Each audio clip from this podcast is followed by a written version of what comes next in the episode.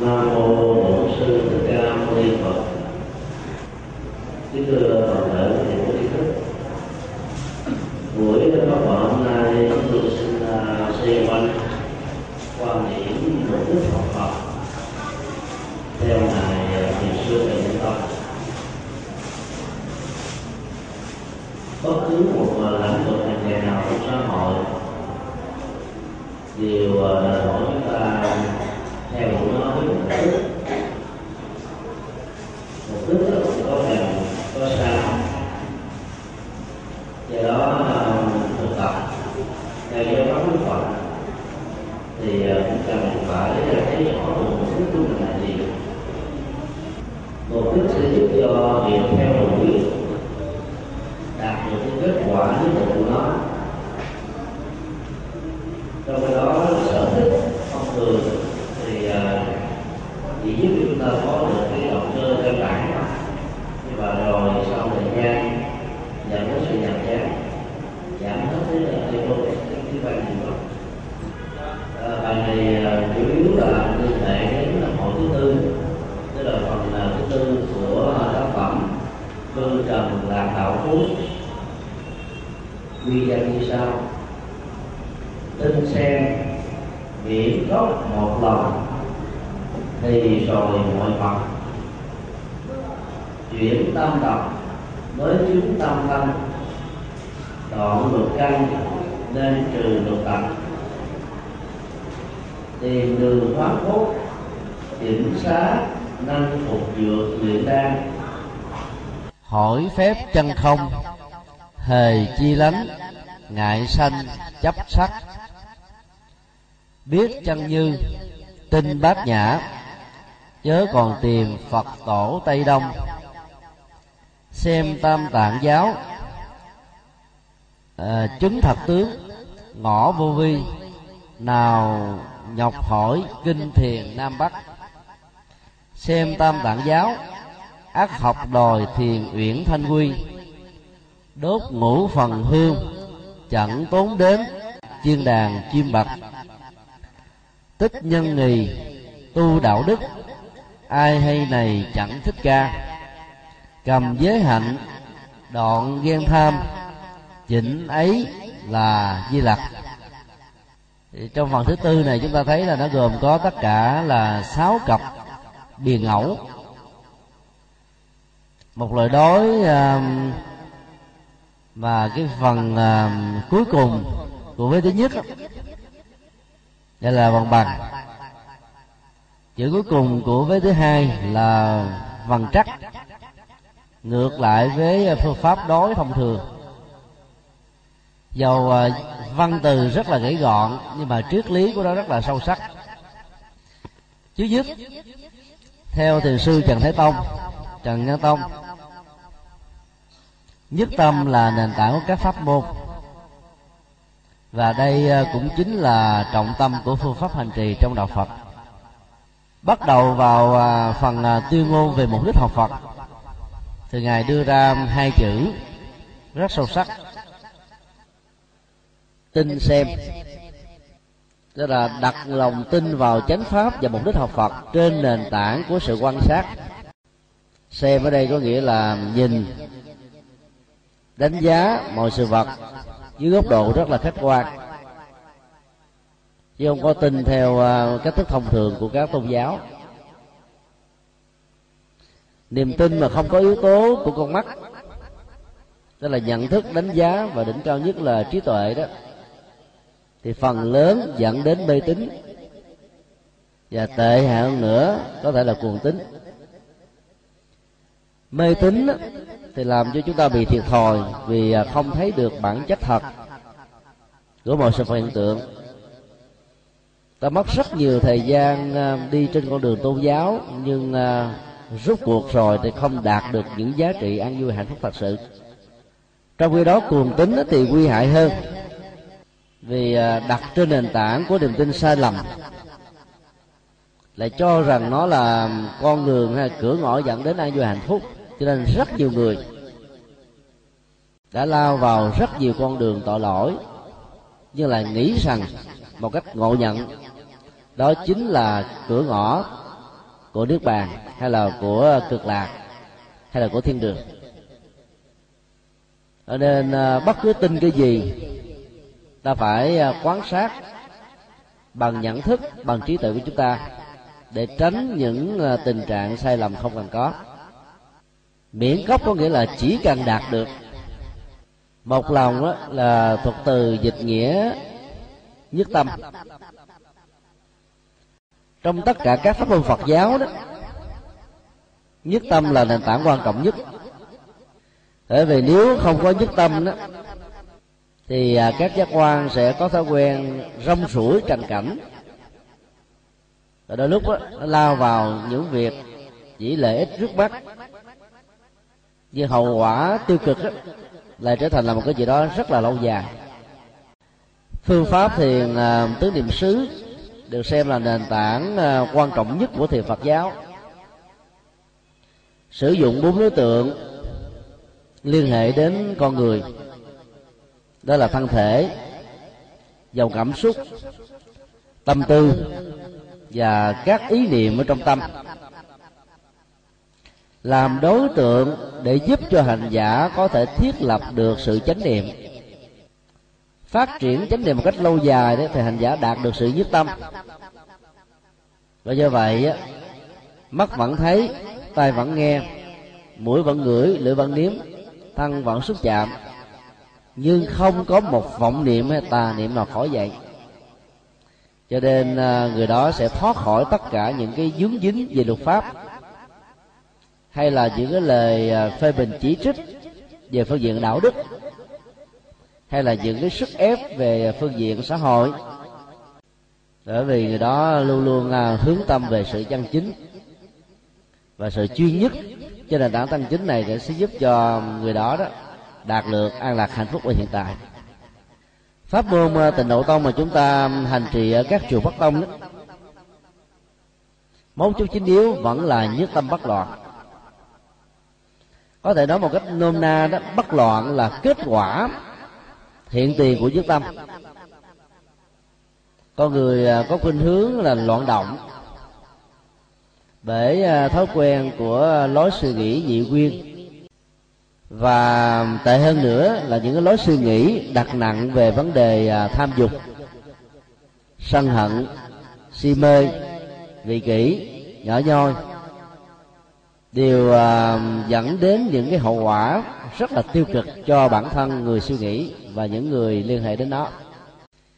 Do đó việc vay mượn danh hiệu nam mô di đà phật trong lúc uh, trì niệm hành giả không có cơ hội trong thời điểm đó liên hệ nghĩ tưởng vọng động móng khởi đến bất kỳ một đối tượng tiêu cực nào. Nhờ đó tâm được định tĩnh như là mặt nước trong vắt. Có thể thấy rõ được những vận hành của thân khẩu dãy và kết quả là người đó sẽ có thể làm chủ được bản thân mình. Như vậy à, mục đích của phương pháp niệm phật chính yếu là để cho tâm chúng ta được định, mà đỉnh cao nhất đó là nhất tâm. Danh niệm phật là một công cụ để tâm được định và nhất tâm nhưng trong thực tế đó, rất nhiều các hành giả của tịnh độ tông sử dụng dưới góc độ của tín ngưỡng. Mỗi à, khi có cơ hội niệm tưởng danh hiệu của ngài thì ta mong được ban phước và cầu gì được đó. Cho nên kết quả là ta chỉ được được một cái phước báo rất nhỏ. Trên nền tảng của những gì nhân quả mà chúng ta đã làm còn trong khi đó cái phương pháp và cái mục đích quan trọng nhất của tịnh độ tông là nhất tâm bất loạn đó, thì phần lớn lại không quan tâm. Để cho lời nguyện cầu can thiệp quá nhiều vào trong uh, lúc chúng ta trì niệm đó thì tâm đã bị loạn động rồi. Để đâu có được nhất tâm. Tương tự các pháp môn còn lại của phật giáo cũng đều à, giúp cho con người đạt được sự nhất tâm mà mức độ lễ đơn giản nhất của đó là giải phóng những căng thẳng, stress trong sinh hoạt hàng ngày. Hầu như là đời sống xã hội hiện đại làm cho con người bị căng thẳng bởi nhiều phương diện khác nhau. Công ăn, việc làm, lương bổng, tương quan xã hội, đối tác và nhiều phương diện khác và nếu như tâm lúc nào cũng bị dao động, thì sự căng thẳng sẽ ngày càng dâng cao. Kết quả là ta khó đạt được sự ăn vui mặc dầu có thể à, có rất đầy đủ các tiện nghi đời sống vật chất. Nói một cách khác là theo đạo phật cái chất lượng của cuộc sống nó không lệ thuộc một cách tỷ lệ thuận với khối lượng vật chất mà chúng ta có. Nhưng là tỷ lệ thuận với cái phạm vi và chất lượng làm chủ tâm và các hành vi. Trong khi đó yếu tố hài lòng về những gì mà ta đạt được thông qua nỗ lực chân chính có phương pháp đó, giúp cho tất cả mọi người không có cái tâm vọng động. Hoặc là tiếc nuối hoặc là chán nản hoặc là thất vọng hoặc là bực dọc ở nhiều phương diện khác nhau ngài trần à, nhân tông cũng xác định rất rõ là khi à, hành giả tu bất kỳ pháp môn nào mà đạt được sự dứt tâm thì tất cả những sự si ám gọi chung là lậu hoặc đều được chuyển hóa đến trạng gốc rễ của nó. Ngộ được bản tâm á, thì si hoặc sẽ được kết thúc. Tất cả các cái loại si mê vọng thức của con người cũng giống như là vầng mây mù nó luôn luôn phủ trùm khắp mọi nơi. Mà để cho cái à, khuynh hướng à, mây mù này tác động quá nhiều đến đời sống của con người thì mọi phán đoán, suy nghĩ, hay là các quyết định của chúng ta trong cuộc đời luôn luôn dẫn theo nhiều hậu quả tiêu cực. Si hoặc nặng nhất là không tin vào tứ diệu đế, tức là bốn à, sự thật thánh. Như nhiều lần chúng tôi đã phân tích. Tứ diệu đế thực chất đó là à, trình bày à, khổ đau và hạnh phúc dưới hai lớp nhân quả. Thứ nhất là những bế tắc. Mà con người à, có cái thước đào tẩu, bắt buộc phải quay về để nhận dạng nó. Truy ra được gốc rễ của nó ở đâu? Lớp nhân quả thứ hai đó là hướng về cái chiều kích tích cực khi nhân quả của khổ đau được vạch mặt chỉ tên, thì cái an vui hạnh phúc nó sẽ được à, điểm mặt và ta phải đi trên con đường chứ không có cầu nguyện một cách đơn thuần. Thì hai lớp nhân quả này á, thực tập một cách trọn vẹn sẽ giúp cho chúng ta có một cái nhìn rất là sâu sắc về bản chất hạnh phúc và khổ đau. Cái mà chúng ta thường có khuynh hướng đánh đồng với số phận an bài định mệnh, vân vân. Như vậy à, thực tập bằng à, chánh tính, nhân quả, ta sẽ không còn à, có những cái thói quen suy nghĩ lệch lạc. Và do đó, bất cứ những nỗ lực tu tập gì đó cũng có kết quả tức thời. Và lợi ích kéo theo sau của nó là rất dài lâu. Cho nên theo tinh thần Phật dạy dầu hành giả có thể thực tập theo bất kỳ một pháp môn nào. Nếu ta không đạt được sự nhất tâm, ở mức độ đơn giản là giải phóng những căng thẳng phiền muộn, lo âu, rầu rĩ, nỗi sợ hãi, để tâm được bình an, thì ta biết rằng là việc thực tập chưa đúng phương pháp. Thực tập theo phật với mục đích rõ ràng, có phương pháp thực tập rõ ràng là sáng thực tập là chiều đã có kết quả rồi. Có nhiều tình huống là ngay lúc chúng ta thực tập là kết quả nó đã xong tồn. Giống như uống một cốc nước vào là có cảm giác đỡ khát liền. Chứ phải chờ đến à, năm, ba ngày sau mới có hiệu dụng. Thuốc nào mà quý vị uống cả tháng trời, hay là 10 ngày rồi mà vẫn không có một cái tác động gì hết, thì ta phải hiểu là thuốc uống chưa đúng. Chứ còn trúng thuốc thì chắc chắn phải có kết quả thôi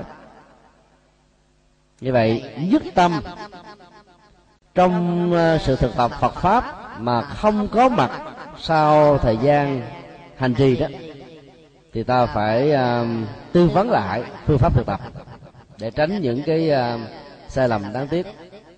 Phần thứ hai của uh, phần 4 này dạy chúng ta về nghệ thuật nuôi dưỡng uh, pháp thân. Đức phật lịch sử được xem là hệ quy chiếu quan trọng nhất của những người con phật như chúng ta những người sinh ra sau thời đại của ngài gần à, 26 thế kỷ không có được may mắn sống cùng thời nghe trực tiếp từ những gì Phật dạy. Và do đó cái cơ hội để được giác ngộ sống an vui hạnh phúc đó, nó không được như là các vị thánh trong quá khứ. Tuy nhiên triết học Phật giáo đại thừa đã mở ra chúng ta một cái à, phương diện tiếp cận mới giàu cho Đức Phật. Có tồn tại trong cuộc đời hay không không quan trọng lắm. Mà giáo pháp của ngài những lời dạy mà việc thực tập theo đó có kết quả an vui hạnh phúc mới chính là điểm quy chiếu và nương tựa. Cho đến với đạo Phật từ góc độ của Phật pháp đó, thì không thể nào rơi vào những tình trạng là khủng hoảng niềm tin hay là bị sụp đổ thần tượng vì ta đến với đạo Phật không phải vì bất kỳ một thiện cảm với một nhà tâm linh nào. Mà ta thấy rất rõ là nương theo lời Phật dạy, ta giải phóng nỗi khổ niềm đau. Cho nên à, phải kết hôn với Phật pháp và Đức Phật là biểu tượng ờ, để chúng ta hướng về với lòng tôn kính cao thượng nhất. Từ đó mà quan niệm pháp thâm ra bắt đầu có mặt. Tức là lấy giáo pháp của Đức Phật như là là thân thể của ngài chỗ nào giáo pháp của ngài tiếp tục tồn tại thì chỗ đó đức phật vẫn còn hiện hữu. Chỗ nào có sự hành trì chuyển hóa từ lời dẫn đức phật chỗ đó phật pháp đang được phát triển. Và thời kỳ đó được gọi là thời kỳ à, chánh pháp. Chỗ nào chỉ có chùa chỉ có tăng ni mà không có kinh điển được lưu truyền không có phật pháp được uh, triển khai mở rộng không có sự áp dụng hành trì thì chỗ đó Phật pháp sẽ bị suy vi, được gọi là mặt pháp. Cho nên là phát triển về pháp thân là nền tảng quan trọng nhất giúp cho chúng ta giải quyết tất cả các vấn nạn của kiếp người. Nương vào pháp phân giống như là nương vào chiếc thuyền, chứ thay vì là nương vào người trên thuyền, dầu người đó là qua tiêu hay là người lái thuyền, người chèo đò, chẳng qua cũng chỉ làm cái công việc là chức năng thôi không có người lái thuyền này thì có người chèo đò khác. Không có qua tiêu này thì ta có ờ, la bàn khác. Chứ không phải không có đó là bế tắc hoàn toàn. Trong khi đó, chiếc thuyền mà không có dầu có qua tiêu dầu có người chèo thuyền cũng trở nên là vô dụng. Xem chánh pháp của đức phật như là chính ờ, cuộc đời của ngài đó sẽ giúp cho chúng ta sống ờ, rất là hân hoan và hạnh phúc chuyển tâm độc mới chứng tâm thân. Cái phương pháp ờ, đưa ra để ờ, chúng ta thực tập tại đây rất đơn giản. Đó là đối chiếu cặp với cặp. Tam độc là tham sân và si, được xem là ba độc tố nguy hại nhất mà ai đã lỡ kết hôn với nó đó, thì ờ, trước sau gì cũng đồng hành với khổ đau. Do vậy cần phải ly dị với tham sân si, càng sớm càng tốt. Ai ly dị lòng tham, thì à, quả hay tối thiểu những hỗ trợ căn bản để có thể giúp chúng ta đạt được pháp thân đó, từ đó là dễ dàng hơn. Tham thì có nhiều cấp độ. Nặng nhất là tham dục. Kế đến là tham ái thứ ba đó là tham tài, danh lệ của cải. Thứ tư đó là tham đắm. Và thứ năm đó là tâm vọng tưởng cầu nguyện gian sinh quá nhiều mà không có thực tập, không có làm bất cứ một việc gì hết. Thì năm cấp độ của lòng tham này làm cho con người bị lẳng quẩn ở trong cái phước hữu lậu. Đối với người xuất gia đó thì việc chuyển lòng tham phải bao gồm tất cả những điều vừa nêu. Còn người tại gia đó thì có thể uh, chịu quá mức độ tương đối. Những ước vọng chân chính ta phải giữ lại. Những cái sự hưởng thụ hợp luật pháp hợp đạo đức của đạo phật trong quan hệ vợ chồng trong quan hệ à, gia đình và xã hội ta cũng đưa quyền giữ lại nhưng đừng để cho những thứ đó làm cho mình phải bị đắm lụy. và do vậy bên cạnh những phước báo ta có người đệ tử phật chân chính cần phải làm thêm những việc tích cực để giúp cho người cứu đề. Ai thực tập được như thế đó thì à, sẽ à, giác ngộ được pháp thân của phật có mặt khắp mọi nơi mọi chỗ hay nói cái khác là để cho lòng tham tánh tham hành động tham lời nói tham tư duy tham tồn tại trong con người chính mình thì mắt chúng ta sẽ không còn sáng suốt. Các hành động việc làm nó trở nên là mù quáng bế tắc. Và do vậy chánh pháp đang có mặt dưới hình thức là những lời phật dạy. Rất sâu sắc mà ta xem chừng vẫn như là không quan tâm đến không có quan hoài về. Rồi giống như uh, cái chiếc muỗng uh, inox nằm ở trong tô canh không thấm được bất cứ một cái vị nào của canh dầu canh đó có rất nhiều chất bổ cùng trở nên là vô ích với một cái vật hoàn toàn không có khả năng hấp thụ. Như vậy, ai đồng hành với lòng tham là khóa hết tất cả cửa cái cửa sổ của chính pháp, cho nên không tiếp cận được những điều hay lẽ phải. Do đó vẽ tay chào với pháp thân trong cái đó, khi ta chuyển hóa được lòng sân đó thì hành giả có thể ờ, góp phần tạo điều kiện để giúp cho chúng ta đạt được cái phần báo thân. Tức là một cái ờ, thân do phước báo, công đức, sự tu tập mà đạt được những sự an vui, hạnh phúc ở trong thời hiện tại. Báo thân của phật thì được hiểu là 32 tiếng tốt và 80 chỉ đẹp cho nên hiểu thì nghĩ bóng chứ là một cái thân thể trọn vẹn về hình tướng. Mà ai nhìn thấy đều có lòng mà ngưỡng mộ, quay về để đương tựa. Và ta dựa vào cái tiêu chí này, có thể là một cái à, thước đo và đánh giá nhỏ. Sau một thời gian à, làm đệ tử phật, nương tựa ba ngôi tâm linh và thực tập năm điều đạo đức, hành trì một số pháp môn căn bản mà gương mặt của mình ngày càng à, bí sĩ, căng thẳng. Giống như là xã hội đen thì ta biết là tu không có đúng cách rồi. Tại vì nó không có phước tướng. Chiều cao vóc dáng có thể nó không thay đổi nếu không có giải phẫu thẩm mỹ. Và gương mặt và những cái biểu hiện tự nhiên trên uh, tướng đi nụ cười và cách thức ứng xử mà không có tạo ra cái niềm vui cho mình và niềm vui cho người thì ta biết là tu như thế là tu uh, hay có vấn đề. Cho nên tu đúng đó, báo thân tốt đẹp chứ không cần phải chờ sau khi chết tái sanh rồi mới sanh ra nữ làm công chúa hay là làm uh, hoa hậu á hậu hoa khôi là người đẹp. Mà ngay đời hiện tại giàu gương mặt của mình không không được đẹp lắm nhưng mà tu có phương pháp thì làm cho chúng ta cảm thấy đẹp ra. Từ à, ánh mắt nụ cười cách xuất à, ứng xử có một cái gì đó làm cho bất cứ ai có ngồi tiếp xúc đến đều phát sinh ra lòng tươi hỷ và hoan hỷ. Như vậy à, chịu chuyển hóa lòng sân đó, phải được thực hiện một cách trọn vẹn. Bao gồm những hành động giết hại đánh đập gây thương tật giữ cái câu à, la lầy quở mắng chửi bới chì chiết, thị phi, nói nặng nhẹ, hoặc là những cái hành động à, hỗ trợ cho những người khác à, lâm vào cái hoàn cảnh khó khăn, dẫn đến sự bực tức, oán hận, thù hằn.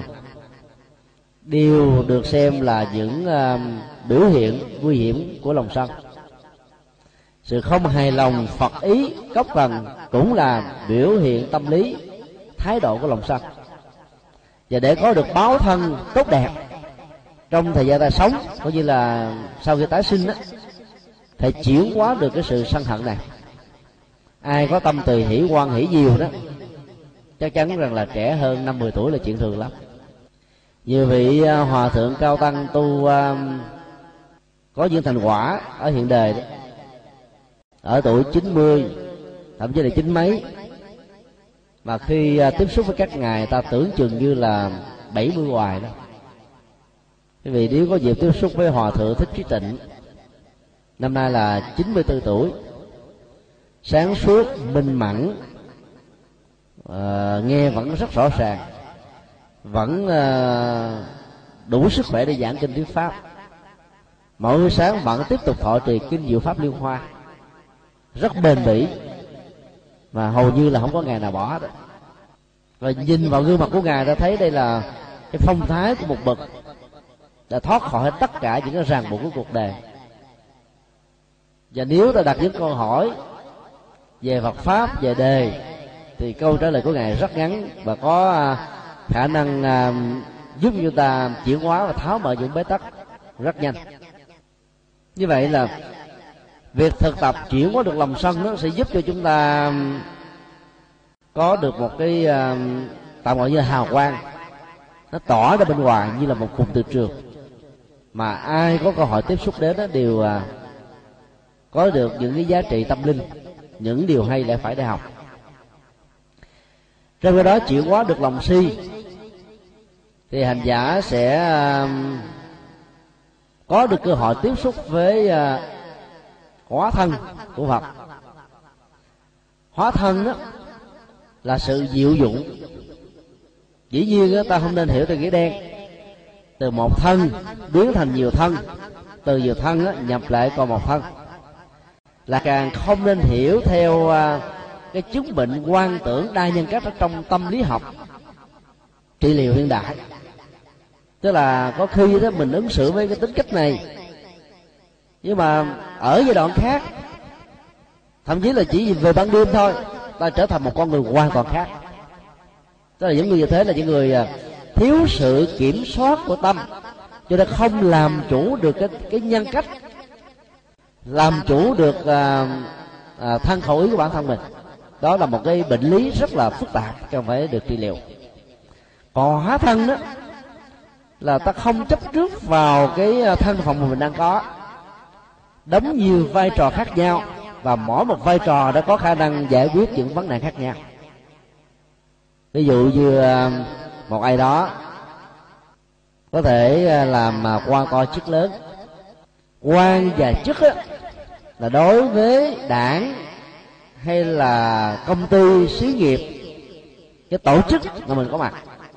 Chứ không thể lấy cái vai trò đó mà ứng xử với cha mẹ mình đối với cha mẹ ta phải ứng xử với tính cách là những đứa con hiếu thảo.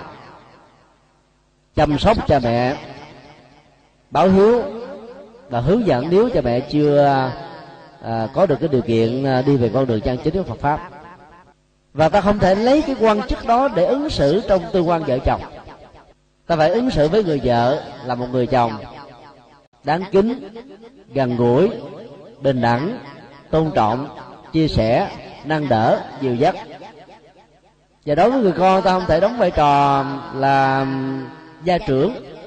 Bắt buộc nó phải nghe theo tất cả mọi thứ, mà không hề hướng dẫn đúng và sai. Nên và không nên, tốt và xấu. Chỉ có quát nạt, bắt bẻ, thế này thế kia thì không thể nào được. Thì trong tương quan, bạn bè, xã hội cũng như thế. Nghĩa là mỗi một con người có thể đóng nhiều vai trò khác nhau mà không hề tạo ra bất kỳ một sự trục trặc gì. Nhờ ứng xử hóa thân như vậy, đi tới đầu cũng đắc được nhân tâm. Và cộng tồn với người khác trong tinh thần hòa hay hòa, đoàn kết, cho nên ờ, được rất nhiều người quý trọng. Để làm được việc đó đó, thì ta phải giải phóng được sự si mê. Vì si mê nó làm cho mình nó đề cao cái bản ngã của mình ở đâu vai trò nào cũng thấy mình là quan trọng hết. Và chính cái đó trở thành là một cái um, sự thất bại rất lớn làm cho chúng ta khó có thể thành công. Giàu có tài nhưng không thể nào làm cho người khác bội phục mình được. Đoạn lục căn nên trừ lục tặc là vế bị ngẫu đối lại có nghĩa rất là sâu sắc. Lục căn nó tức là sáu giác quan. Lục tặc á nghĩa đen đó là sáu tên giặc. Và được hiểu trong à, ngữ cảnh của Phật giáo gồm có hai nội dung. Thứ nhất đó, là sáu đối tượng của giác quan. Hình thái màu sắc âm thanh mùi vị đối vật xúc chạm và đối tượng tư duy của tâm.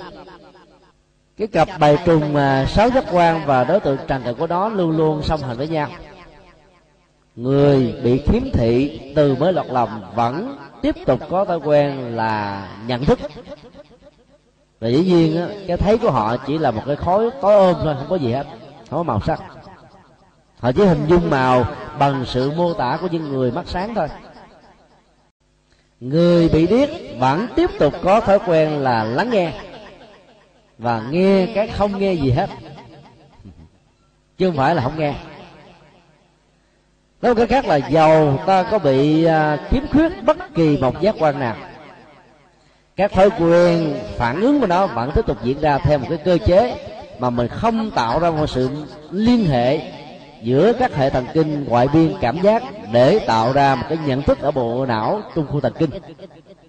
Để có những cái phản ứng đối với à, những gì đang diễn ra xung quanh chúng ta hay là trong ta. Do đó khái niệm đoạn sáu căn đó không nên hiểu là chặt đứt nó, hay là làm cho nó bị ờ, hư hoại đi. Cái ngôn ngữ Phật học, đôi lúc được sử dụng dưới hình thức như là một cái mệnh lệnh cách mang tính cách là khích lệ. Dùng những cái ờ, động từ hết sức là mạnh mẽ, chặt đứt đó. Mà thực ra là không phải chặt bằng dao, đập bằng búa mà là chặt bằng gươm trí tuệ. Chặt đó bằng gươm trí tuệ thì con mắt vẫn còn y nguyên. Lỗ tai nó không không bị uh, cùi. Lỗ mũi vẫn uh, lòi ra miệng vẫn có thể nhai dép nuốt. Thân vẫn uh, tiếp tục tiếp xúc. Nhưng không để cho cái phản ứng giác quan của mắt tai mũi lưỡi thân và ý đó nó trở nên là một cái hệ lụy đối với thế giới trần cảnh của nó cái đó được gọi là à, đoạn lục tặc và trừ được à, sáu giác quan. Nghĩa thứ hai của lục tặc thì nó lại đồng với giác quan. Là tùy theo trường phái Phật học. Mà lục tặc có khi được đánh đồng với chính các giác quan có khi là đối tượng của nó. Nói với khác là để nuôi dưỡng được à, pháp thân tức là sống với chánh pháp khắp mọi nơi mọi chốn đó thì quan trọng là mọi hành giả phải làm chủ được các giác quan của mình. Người tại gia mà làm chủ được giác quan đó, thì à, khỏi phải lo luật pháp sợ gái. Bởi vì à, ta không dễ dàng gì mà bị à, chút trúng, trúng đầu. Độc dầu nó có một cái hấp lực lớn cái nào đi nữa ta vẫn làm chủ được chính chúng ta. Phần thứ ba tổ dạy về sự khác nhau giữa mục đích tu tiên và tu phật. Tìm đường quán cốt, chỉnh xá, nâng phục dược luyện đan. Khoáng cốt có nghĩa là là làm thay đổi gân cốt. Thay vì à, cái quy luật thông thường của cuộc đời, ở à, tuổi lớn, thì xương cốt bắt đầu yếu dần. Nhiều người, nếu à, lao động quá sức ăn uống không đủ. Ngủ quá ít, có thể dẫn đến những cái chứng bệnh lõn xương. Mà hậu quả kéo theo sau của nó có thể dẫn đến những cái chứng bệnh khác. Đau nhức xương khớp, tê bại liệt sụi, hay là gai cột sống, hoặc là khó vị địa điểm. Tất cả những cái à, phản ứng kéo theo sau này đó là một cái hậu quả rất là tiêu cực của ờ, cái việc mà ta không chăm sóc sức khỏe một cách đúng theo ờ, y học cũng như là theo Phật giáo. Đạo lão nó có khuynh hướng là làm sao để giúp cho con người à, trường sinh bất tử. Một khái niệm chỉ có trong ảo tưởng chứ không bao giờ có thật trên cuộc đời. Ấy thế mà người ta vẫn mong mỏi đó bằng cách là lập ra nhiều cái phương thuốc luyện đan rồi uống thuốc làm sao để cho gân cốt vẫn khỏe mạnh? Chín chục tuổi trăm tuổi vẫn còn trẻ như là sáu bảy mươi. Tức là làm cho cái tuổi già được uh, trẻ lại khoảng vài chục năm. Vốn được xem như là mối quan tâm hàng đầu của những nhà tu theo đạo tiên. Như vậy mục đích tu đầu tiên là để có được sắc đẹp tuổi thọ sức khỏe thôi không có liên hệ gì nhiều đến con đường tâm linh. Trong khi đó nỗi khổ niềm đau và con người tiếp xúc với chính mình với tha nhân với à, các thành viên trong gia đình với các tương quan xã hội rất lớn. Mà nếu không chuyển hóa được chúng á, thì nỗi khổ đó nó sẽ trở thành là mối đe dọa giảm ảnh con con người rất là nhiều. Trong khi đó à, theo à, ngài trần nhạn tông đó cái việc tu học phật là gì? Hỏi phép chân không hề chi lánh ngại thanh chấp sắc. Chứ là mục đích tu của những người xuất gia chân chính là làm sao khi các cơ quan tiếp xúc với đối tượng trần cảnh không có bị dướng dính gì hết. Cho nên đó, là hành giả không hề sợ hình thái màu sắc âm thanh là lấy hai yếu tố đầu của à, sáu loại giặc. Quấy nhiễu tâm con người đó là thanh và sắc thôi. Thì phần lớn cái này nó nó nó liên hệ đến cái chủ nghĩa tiêu thụ của con người rất là nhiều. Tiêu thụ của con mắt bao giờ cũng cao gấp nhiều chục lần thậm chí đến vài trăm lần so với tiêu thụ của các chi phần còn lại và các giác quan. Bao tử thực ra ăn bao nhiêu càng giàu á thì ta càng ăn ít để giữ dáng giữ sắc đẹp. Trong lúc bao tử đã no nê rồi nhưng một con mắt vẫn tiếp tục đòi ăn. Cho nên lòng tham của con mắt nó đẩy bao tử vào cái chỗ là bị trúng thực hoặc là nhiều cái chứng bệnh mà lẽ ra không nên có. Cho nên uh, tu quan trọng nhất đối với sáu giác quan vẫn là tu con mắt và lỗ tai làm chủ được con mắt là làm chủ được hết 50% của việc tu rồi. Còn làm chủ được lỗ tai là đi tới đâu không bao giờ bị phiền não. Bởi vì trong cuộc đời này, ông tám, bà tám nhiều lắm. Người trút bỏ chuyện ông tám, bà tám, có cảm giác là thư giãn bản thân mình, nhưng người lắng nghe nó vô tình hay là cố ý. Phát hết tất cả rác rưởi khổ đau và nặng nhọc về và có thể ôm ấp nó trong giấc ngủ. Trung thành với nó trong từng bữa ăn. Và do vậy, hầu như tâm mình không còn thư thái như bình an được nữa. Ngủ được hai thứ này thì được xem là tốt lắm. Mọi giáo dục ở trên hành tinh này cũng đều nhấn mạnh đến giáo dục nghe nhìn thôi. Bằng phương pháp là nhìn và nghe. Nghe liên hệ đến nhìn nhìn liên hệ đến nghe.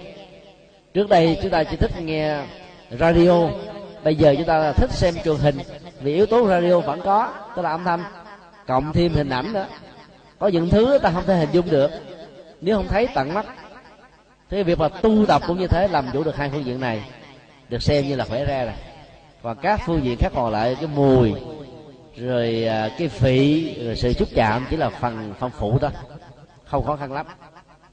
Mục đích à, của việc tu học phật à, đạt được không chấp trước là muốn như thế thì à, theo ngài trần nhân tông đó là không nên chấp vào sự vật. Để có được cái à, kiến thức phá chấp đó, đó thì hành giả phải thực tập quán chiếu về tánh không. Tức là phải thấy rằng là trong thực tướng của mọi sự vật hiện tượng không có một cái tự tánh. Cái gì không có tự tánh thì cái đó được hình thành bởi nhiều yếu tố. Cái gì được cấu tạo bởi nhiều yếu tố thì cái đó không phải là tôi là tự ngã của tôi, là chính tôi hay là sở hữu của tôi? Và do đó, tất cả cái đó phải được hiểu là vô thường và vô ngã. Cho nên đó là các biến cố diễn ra với bản thân mình hay là những gì liên hệ đến mình đó ta xử lý cảm xúc rất nhanh và hiệu quả rất cao. Đó là không bị ờ, đập ngực, bứt tóc, khổ não, sầu muộn, tuyệt vọng, thậm chí là chết chóc. Đó là mục đích tu tập của ờ, những người tu học phật ở mức độ đơn giản hơn đó, thì mình à, cố gắng làm sao à, huấn luyện cho bản thân mình không còn nỗi sợ hãi. Người tu theo đạo tiên càng huấn luyện nhiều chừng nào đó, thì nỗi sợ hãi về cái chết diễn ra chừng đó. Thế vì mình sợ già, cho nên muốn làm cho gân cốt nó về dẻo dai. Rồi luyện đơn, phục dược, vân vân. Trong khi đó, đạo phật dạy chúng ta là hãy sống một cách thanh thản có nghệ thuật, hợp khoa học, hợp y dược, hợp với đời sống đạo đức, tập luyện, nghỉ ngơi, làm việc một cách tương thích. Đừng quá đặt nặng bất cứ một cái gì. Chuyện nào qua rồi thì không có để lưu giữ lại trong tâm. Chuyện gì chưa đến thì đừng quá lo nghĩ. Đầu tư có phương pháp ở hiện tại, dưới góc độ của nhân quả thì mọi việc tích cực tốt đẹp đều sẽ diễn ra nếu không trước mắt thì cũng vài năm sau hay vài chục năm sau. Hoặc trễ lắm là ở đời sau thôi. Cái nhìn sáng suốt đó là giúp cho chúng ta không có bất cứ một cái gì sợ sệt cả. Đó là mục đích tu để có được sự bình an trong cuộc đời. Rộng hơn nữa, ngài trần nhẫn tông đưa ra ba cặp à, biên ngẫu để xác định mục đích tu học phật.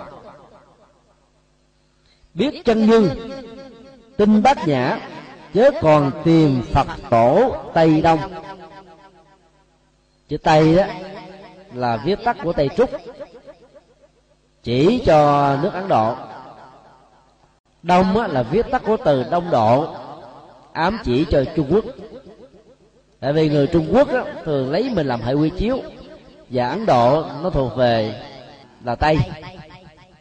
Phần lớn chúng ta thường có khuynh hướng là tìm phật, tìm tổ. Hết nước này đến xứ khác, rong ruổi tìm cầu, rốt cuộc rồi cũng không gì qua hơn là chánh pháp của phật. Có nhiều người bỏ tiền, bỏ của, thậm chí một năm như vậy là năm bảy ngàn đô để qua những nước khác tu học thiền. Trong khi đó, cái kinh trung bộ không có phương pháp thiền nào mà không có mặt trong đó hết. Tứ niệm xứ, đức phật giảng cả một bài kinh. 16 pháp quán niệm hơi thở, đức phật giảng một bài kinh độc lập. Vipassana, đức phật dạy, đây đó, rải rác trong các bản kinh. Thì qua các trung tâm thiền này, vào các thiền viện khác thì cũng học chừng đó các vấn đề thôi. Nhưng mà nhiều người nghĩ rằng là học thiền ở nước ngoài linh hơn học trong nước tìm phật tìm pháp tìm tổ ở chỗ này chỗ nọ rốt cuộc rồi. Cũng chẳng qua là để giải phóng mọi sự chấp trước buông bỏ tham sân si làm cho tâm mình nó được nhất tâm. Không có bất cứ một sự vọng niệm loạn động nào có mặt. Và hiểu rõ được cái mục đích của sự tu là nằm ở chỗ đó. Để khi mà có điều kiện thì à, đi à, du học chỗ này chỗ kia để biết thêm càng tốt còn nếu không có điều kiện không cảm thấy rằng là mình bị mất mát thêm một cái gì. Bởi vì giáo pháp của đức phật đã để lại rất là sâu sắc. Trải qua chiều dài lịch sử mấy nghìn năm, các vị tổ sư ở các quốc gia cũng đã triển khai theo cái sở học và sở tu của mình. Như là nền tảng để giúp chúng ta hiểu một cách bài bản hơn, hệ thống hơn từ những gì mà đức phật đã dạy. Do đó, theo lời khuyên của ngày ngài trần nhân tông đó ta không cần phải đi đây đi đó văn du chỗ này chỗ kia. Mà chỉ cần là là là thực tập theo những gì đức phật dạy trong kinh thôi. Là lúc mình theo tổ, mình chỉ biết được một vài điều rất ít. Có thể nói điều này ra với vị bị sốc. Và nghĩ rằng là chúng tôi có một cái ý tưởng ờ, chống các tổ. Chúng tôi là cái gì mà dám làm việc đó? Và chỉ muốn nhắc chúng ta một điều, là học phật đó, thì rộng rãi hơn nhiều. Còn học tổ là đi theo pháp môn mà đi theo pháp môn á, thì tổ thích cái gì thì tổ chỉ giới thiệu cái đó thôi. Ví dụ như tổ thích ăn phở chai thì đệ tử của tổ chỉ có biết phở chai thôi, chứ không biết hủ tiếu là cái gì.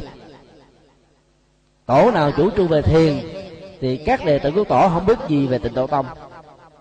Tổ theo mật tông thì các hành giả tu theo không biết chi về thiền tông và tịnh độ. Trong khi đó đức phật dạy 84.000 pháp môn, tức là rất nhiều pháp môn nhưng mà các tổ đi theo chuyên khoa biết chỉ có pháp môn của mình thôi. Và kết quả là chưa hẳn gì pháp môn đó nó thích hợp với chúng ta. Cho nên kiến thức đa ngành sự rộng mở ờ, và cái nhìn về Phật pháp thì giúp cho mình nó thực tập được hiệu quả hơn. Có giống như uống thuốc mà không có hiệu lực đó, thì ta đổi thuốc khác chứ. Chứ lẽ là bán cái thuốc đó suốt cả cuộc đời. Hoặc là thỉnh thoảng ta cũng phải phối hợp vài ba loại thuốc khác nhau để trị những cái bệnh nó có liên hệ. Trong pháp môn hành trì cũng vậy. Vấn đề phải nắm được cái à, cốt lõi của nó thì sự thực tập mới có kết quả cao. Như vậy cốt lõi là cái gì? Tổ đưa ra. Thứ nhất là biết chân như. Thứ hai đó là sống với bát nhã. Bát nhã là trí tuệ. Mà trí tuệ được đức phật định nghĩa trong các kinh là gì? Kiến thức và sự hành trì đúng với nhân quả và đạo đức. Có kiến thức về nhân quả mà không sống đúng với nhân quả đạo đức thì người đó chưa có trí tuệ chưa có kiến thức thôi. Còn người có trí tuệ là người không làm sai không làm bậy không làm hại ai. Bởi vì à, kiến thức đó là không thể chuyển. Đời sống đạo đức đó, đó ngày càng thăng tiến lên chứ không có bị lùi sụp. Và từ điểm này đó chứ tôi cũng xin lưu ý, nhiều phật tử tôi tên tịnh độ tông á, lúc nào cũng sợ rằng là kiếp sau khi mình tái sinh ra làm người, không biết là còn gặp được Phật pháp hay không. Cho nên cứ sợ mà, và cầu nguyện gì sanh về tây phương cho chắc ăn. Là chuyện hồi phân giải. Ta phải hiểu cái à, quy trình à, của nghiệp. Nó cũng giống như là quán tính của các thói quen thôi. Ví dụ, một người nào đó làm cái nghề nhà giáo làm mới là năm chục năm. Chẳng hạn, tức là dạy học từ lúc 20 tuổi cho đến lúc mà nghỉ hưu là 70 tuổi. Mà dạy cái môn về văn, thì làm gì có chuyện rằng là người đó không biết những tác phẩm như truyện kiều hay là những thơ văn quyển trải vân vân. Dù cái già đi nữa vẫn nhớ. Và thậm chí là nhớ sâu sắc hơn, bởi vì cái kinh nghiệm của cuộc đời làm cho người đó hiểu rộng hơn, từ nhiều góc độ khác nhau tức về kiến thức của những cái gì mà chúng ta theo đuổi như là một sự nghiệp đó, ngày càng nó được tăng trưởng. Ngoài trừ là ta bỏ đó đi theo một hướng khác mà. Thì cái kiến thức tu học phật đời sống tu học phật và cái đức hạnh mà chúng ta trải nghiệm thông qua lời phật dạy ngày càng có được tăng trưởng. Cho nên khi chết các hạt giống đó tiếp tục vẫn tồn tại trong chúng ta. Cho nên khi sinh ra chỉ cần có một cái duy nhỏ là ta trở thành phật tử nồi ngõ có nghĩa là tỏ ngộ. Khi mà mình thực tập đúng phương pháp thì à, kết quả là ta sẽ đạt được nước bàn. Vô vi là một khái niệm khác của nước bàn. Nước bàn hiểu theo nghĩa đơn giản nhất, đó là sự an vui, hạnh phúc, thoát khỏi những nỗi đau. Nó không phải là một cảnh giới như là cảnh nước bàn cõi nước bàn hay là đất nước nước bàn. Mà nước bàn là một trạng thái, nơi đó tham sân si không còn khổ đau vắng bóng an lạc hạnh phúc và không có gì làm đảo lộn được nó hết. Cho nên nếu mà ta chứng đắc được thật tướng cái bờ sinh vật hiện tượng sống với trạng thái niết bàn an vui hạnh phúc và nhìn uh, cuộc đời của con người bằng lăng kính uh, của chân như và trí tuệ bất nhã thì ta không cần phải nhọc công đi hỏi thiền của ngài huệ năng thần tú ở phương bắc ở việt nam ta cũng không cần phải qua ấn độ để ờ, học hỏi. Ta không cần phải qua trung quốc để tìm cầu mà ngay trong từng bản kinh đức phật dạy, tất cả những giá trị sâu sắc này vẫn có đủ hết. Đây là cái ờ, nghệ thuật giúp cho chúng ta phá bỏ được cái vọng cầu bên ngoài và nhất là cái thái độ tâm lý ờ, xem cái gì ngoại quốc là xịn. Tổ trần thái tông thấy rất rõ người việt nam và phật giáo việt nam bị lệ thuộc vào trung quốc và phật giáo quá nhiều. Từ nghi thức tụng niệm cho dân cho đến dân hóa ăn mặc cho đến tất cả những uh, phương pháp hành trì hầu như là bản sao tám chín phần trăm của trung hoa. Trong khi đó các nước phật giáo khác nhật bản triều tiên tây tạng và nhiều nước còn lại mặc dầu cũng chịu ảnh hưởng ít nhiều đến nền văn hóa của trung quốc vì đã từng bị nước này đô hộ. Ấy thế mà nền tảng văn hóa phật giáo của họ là hoàn toàn khác. Rồi đó chúng ta gần như là giống. Dĩ nhiên là tôi học Phật mình không còn phân biệt. Việc là tìm ra cái tinh hoa tâm linh của Việt Nam để giúp cho người Việt Nam dễ dàng thích ứng hơn, đó là sự tiếp biến văn hóa. Và được Đức Phật khích lệ trong các kinh đến nơi nào đó ta phải lấy nền tảng văn hóa nước đó làm nền tảng. Rồi chuyên bá Phật giáo phù hợp với nền văn hóa đó thì người ta mới tiếp nhận nhanh người Việt Nam mình thì không dám mạnh dạn như vậy. Cái gì của tổ Trung Quốc bài là chúng ta đều làm theo. Nó có những cái rất hay nhưng mà nó hay nhất đối với người Trung Quốc nhưng mà hay với người Việt Nam. Ví dụ như là phương pháp học Phật đi. Chữ hán cổ và hiện đại là khác nhau, gần như là đến 70 phần trăm người giỏi về hát hiện đại nếu không học hán cổ thì không thể nào đọc được các văn bản triết học tôn giáo và đặc biệt là của đạo phật. Cho nên đó, cái cách học của họ phải là học từ chương. Đọc một câu phải phân tích đó là từng từ từng nghĩa từng chữ mà đã lúc đó nó bỏ đi cái ngữ cảnh văn học.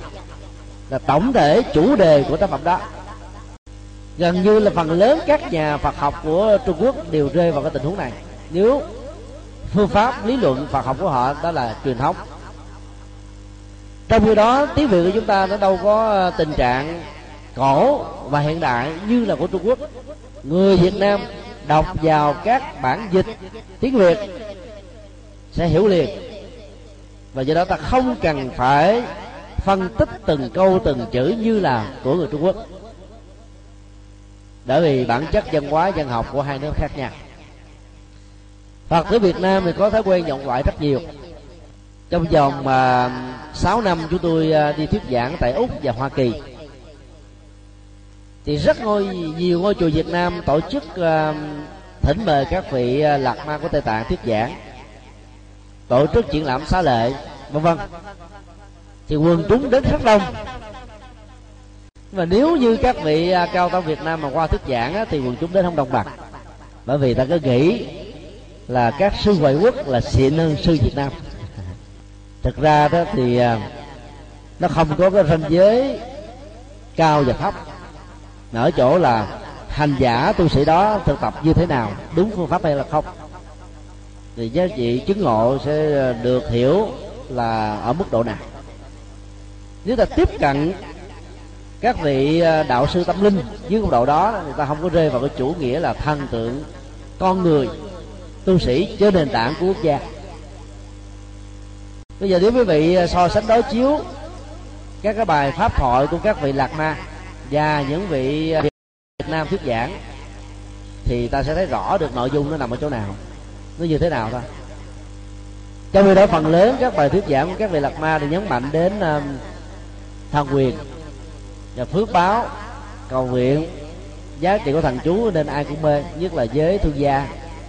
Ai cũng thích làm giàu mà nghe nói những cái màu nhiệm này người ta đến đông lắm. Từ đó nếu không khéo đi lạc đạo vì nó xa rời nhân quả. Nếu các thần chú mà có khả năng giải quyết được những điều như thế đó, thì đức phật đã chẳng cần phải thuyết kinh làm gì. Thì kinh nó liên hệ đến nhận thức và phương pháp luật có kiến thức chân chính mà thấy phương pháp thì hiệu quả thực tập nó không cao nếu thằng chú có thể giải quyết được thì đức phật đã không chết. Và ngài cũng đã chưa từng có bệnh.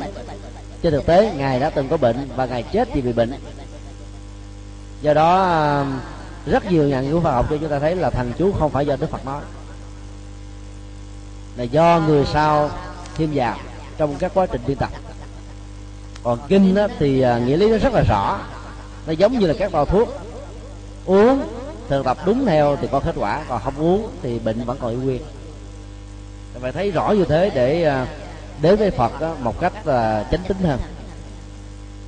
Hai câu tiếp Đức Phật uh, hai câu tiếp được ngài trần tông dạy như thế này. Xem tam tạng giáo ắt học đòi thiền uyển thanh quy. Đốt ngũ phần hương chẳng tốn đến chiên đàn chim bạc. Cái vế thứ hai rất là thiết thực và chiều hôm qua đó có một phóng viên uh, báo thanh niên để nói là báo uh, chuẩn bị ra chuyên đề về việc đốt giấy vàng mã. Thì gần đến mùa tết đó cái hiện tượng đốt giấy vàng mã nhiều lắm. Cho nên muốn uh, biết về ý kiến của chúng tôi. Chúng tôi nói là bây giờ bận quá ý kiến không có được nhiều vì không có thời gian. Nên tặng cho ba cái đĩa và yêu cầu phóng viên này về nghe.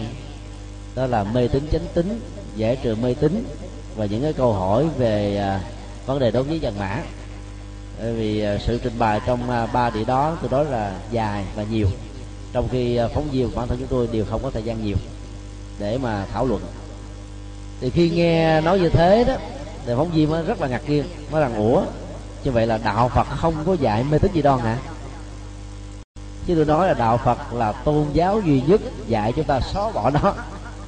Lấy có đâu mà đi truyền bá những thứ này anh ta mới hỏi, vậy thế tại sao trong các chùa là những nơi đốt giấy vàng mã nhiều nhất? Chúng tôi mới trả lời, vì ở một số nơi các thầy, các sư cô do phương tiện hoặc do hiểu sai đã chiều theo phật tử hoặc cố tình làm việc đó để cho phật tử đến chùa. Còn phật thì không dạy những thứ này. Thì tôi đúc kết lại là đừng nên nhầm lẫn các dây tùm gửi là thân cây bồ đề các tập tục mê tín dị đoan, phần lớn có nguồn gốc từ nho giáo và các tôn giáo nhất thần. Được những người phật tử việt nam mang vào chùa do vì khi theo phật rồi ta không hề học phật. Ta chỉ đến cầu viện một tuần á, được đôi ba lần là quý, có người cả tháng một lần, có người một năm tính lại phật một lần để cầu phúc thôi. Thì làm sao không mê tính được? Cho nên kiến thức vẫn phải là yếu tố đi đầu. Và ở đây tổ trừ trong dạy rất là sâu sắc đốt ngũ phần hương. Tức là hãy thắp sáng à, năm loại hương. Thứ nhất là hương đạo đức. Thì ta không còn sợ luật pháp rời cổ. Thứ hai đó là hương à, thiền định. Ta không còn những cái nỗi sợ hãi hay là căng thẳng trong cuộc đời. Thứ ba là hương trí tuệ. Sáng suốt, minh mẫn, đầu tư ở đâu là thành công đó. Làm cái việc gì là có giá trị đó. Thứ tư là hương giải thoát đó là kết quả tất yếu của việc à, có ba loại hương đầu và thứ năm là hương giải thoát tri kiến. Ta là thấy rất rõ rằng là bây giờ mình không còn lệ thuộc vào thượng đế thần linh, ta không còn bị lệ thuộc vào nghiệp chướng trần lao. Ta sống một cách rất là thông dong. Cái kiến thức về sự giải thoát như thế cũng rất là cần thiết. Nếu mỗi người phật tử đều thắp sáng và cúng dường phật bằng năm loại hương cao thượng như trên, thì đâu đâu cần phải đốt hương trong chùa đâu. Ta cũng không cần phải đốt giấy vàng mã vì cái nghiệp đối với vàng mã sẽ làm chúng ta tổn phước báo. Có tiền không chịu xài đi đốt cháy hết. Cho nên kiếp sau trở thành là cái người thiếu thốn tài của. Thay vì dùng tiền đó và việc làm từ thiện thì ta lại đốt sạch sạch trọi. Nên là không có được kết quả gì. Bên cạnh việc tăng trưởng mê tính gì đó. Và lời khuyên của tổ là xem tam tạng giáo chứ không phải dạy chúng ta chỉ xem một bài kinh, như là các tổ khác. Đây là một điểm rất là sâu sắc mặc dù thiền sư trần nhân tông là tu thiền, nhưng ngài không hề yêu cầu chúng ta chỉ đọc một vài bài kinh thiền, mà dạy chúng ta là xem tam tạng giáo. Tam tạng là kinh luật luận. Số lượng các bài kinh dài ngắn vừa khoảng là ba trăm ngàn bài. Nếu ta đọc cả cuộc đời, đôi lúc là chưa hết. Luận thì à, có đến bảy tác phẩm các bản sớ giải giải thích phân tích về nó có đến hàng trăm ngàn. Luật á, thì có ờ, vài ba bộ. Và ngài yêu cầu ta phải học trọn vẹn hết. Nó giống như là những dược chất tâm linh. Mỗi một thứ đó nó hỗ trợ cho mình một phần. Để giải phóng những nỗi khổ niềm đa và làm được như vậy đó thì ta được xem như là đang sống với cái thanh huy của ờ, vương thuyền. Thiền uyển tức là vương thuyền tức là thực tập kinh, đọc kinh, hành trì kinh được xem như là thực tập thiền vậy. Tức là một cái ờ, nhận thức rất là sâu sắc. Và hai câu cuối cùng. Thích nhân nghì tu đạo đức. Ai hay này chẳng thích ca. Cầm giới hạnh, đoạn ghen tham. Chỉnh thật ấy là di lặc. Cái mục đích cao thượng nhất và cuối cùng của việc tu học Phật là trở thành Phật. Và tối thượng là Bồ Tát. Phật được nêu ra trong uh, tác phẩm này đó là Phật Thích Ca lịch sử. Bồ Tát tiêu biểu đó là Phật Bồ Tát Di Lặc. Bồ Tát Di Lặc thì có hai đức tính đó là quan hỷ và không có uh, dướng chấp. Quan hỷ để giải phóng hết tất cả những nỗi khổ niềm đau không dướng chấp á, để cho sự tu tập ngày càng được thăng tiến cho đó các tôn giáo khác á, khích lệ chúng ta trở thành là tín đồ thuần thành hưởng nhan đức chúa là hết rồi. Còn tu theo phật để thành bồ tát và trở thành phật trong tương lai. Cũng giống như là những người con sau này sẽ trở thành cha mẹ. Các học trò đó sau này trở thành thầy cô giáo giáo sư các nhà nghiên cứu các nhà bác học. Và lịch sử của con người đã từng diễn ra như thế. Đức Phật dạy rất rõ là tất cả các Phật tử sẽ trở thành là Phật do tu tập chứng đắc được Phật quả. Các vị à, à, phát tâm bồ tát hạnh sau này sẽ thành là bồ tát thật và quả chứng là bồ tát đạo. Có gì có thực tập thì có kết quả thôi. Chứ ngài không bao giờ muốn chúng ta trở thành nô lệ của ngài. Có nhiều tôn giáo là xúc vật quá con người gọi con người bằng những con vật. Để cho con người lúc nào cũng có mặc cảm tự ti. Rồi cái tội tổ tông của mình để cho lúc nào cũng bị lệ thuộc vào thượng đế và các thần linh là theo đạo phật, cái đó nó làm cho con người bị khổ đau rất là nghiêm trọng. Còn à, đề cao vị thế của con người và xác định rằng là con người có thể tu thành phật thành bồ tát để con người không còn là khinh thường chính mình nữa và sống một cách cao thượng hơn.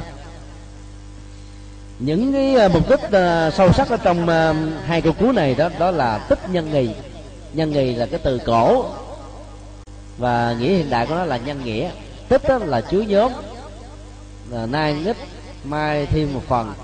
Năm này tháng nọ cứ ngày càng tăng trưởng giống như là những viên đá chất thành là một cái ờ, một cái đồi rồi, rồi trở thành một dãy núi. Không bao giờ dừng nghỉ không bao giờ thỏa mãn không bao giờ hài lòng. Tiếp tục làm hoài làm mãi cho đến lúc không còn cái gì để tu tập nữa thì mới thôi. Tu đạo đức đó là cái điều mà tất cả những người tu học Phật cần phải hướng về đến với đạo Phật mà không có đạo đức thì coi như được xem là Phật tử dởm. Và thiền sư trần Diệu tông xác định với chúng ta ai sống với nhân nghĩa và họ là tấm gương đạo đức trong sáng đó, thì không lo gì mà chẳng thành Phật thích ca trong hiện tại và tương lai. Cho thay vì đến với Phật thích ta ta cầu nguyện văn sinh này nọ thì đối diện trước ngài ta mong trở thành ngài một phần hai phần ba phần bốn phần cái đó nó có giá trị thiết thực hơn. Tương tự cầm giới hạnh tức là giữ những điều à, quy chuẩn về đạo đức mà đức phật dạy. Người tại gia thì năm giới. Tu tập bát quan trai thì tám giới. Sa di thì mười giới.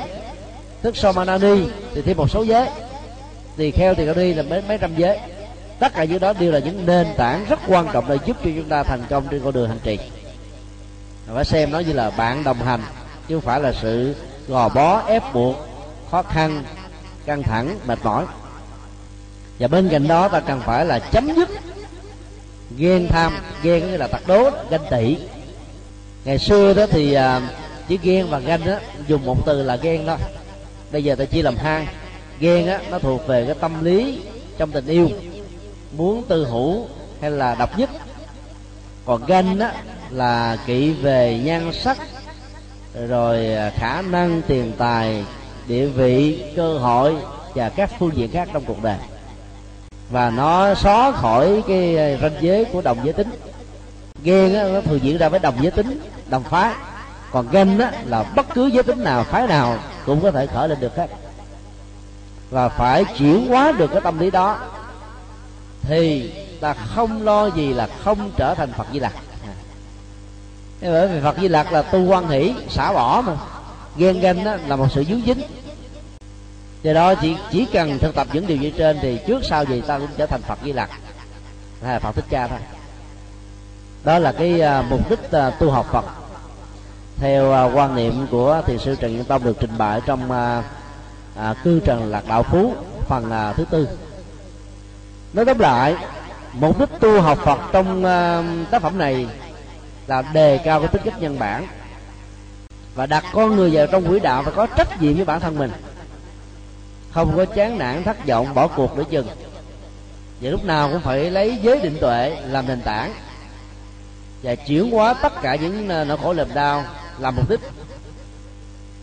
Nếu ai làm được như thế, thì cực lạc an vui niết bàn tại thế sẽ có mặt. Thôi chứ không cần phải chờ đến ờ, sau khi qua đời bỏ mạng. Rồi mới hưởng được những cái đó. Tu mà không hưởng được cái hiện đời mà chờ đến sau khi chết, tu làm gì? Tôi giống như bây giờ uống thuốc mà đến chờ kiếp sau chết mới được có sức khỏe. Thì chắc hẳn rằng là không ai thèm uống thuốc đâu. Đầu tư làm ăn kinh tế mà để kiếp sau mới được hưởng, thì không ai làm gì cho mệt. Thì việc tu học Phật cũng như thế. Để đạt được mục đích an vui, hạnh phúc. Đối với à, người tại gia là rũ bỏ những căng thẳng tâm à, thoải mái, có phước báo, giàu sang, phú quý, và sống an lạc hạnh phúc trên những cái này mà không hề bị đánh nhiễm đó. Còn sâu sắc hơn nữa là tu học con đường tâm linh. Là có được những cái kiến thức vững chãi về con đường đạo để dấn thân trên cuộc đời là giúp mình và cứu người. Và làm được như vậy được xem là hoàn tất được mục đích tu học Phật. Ờ, kết thúc tại đây.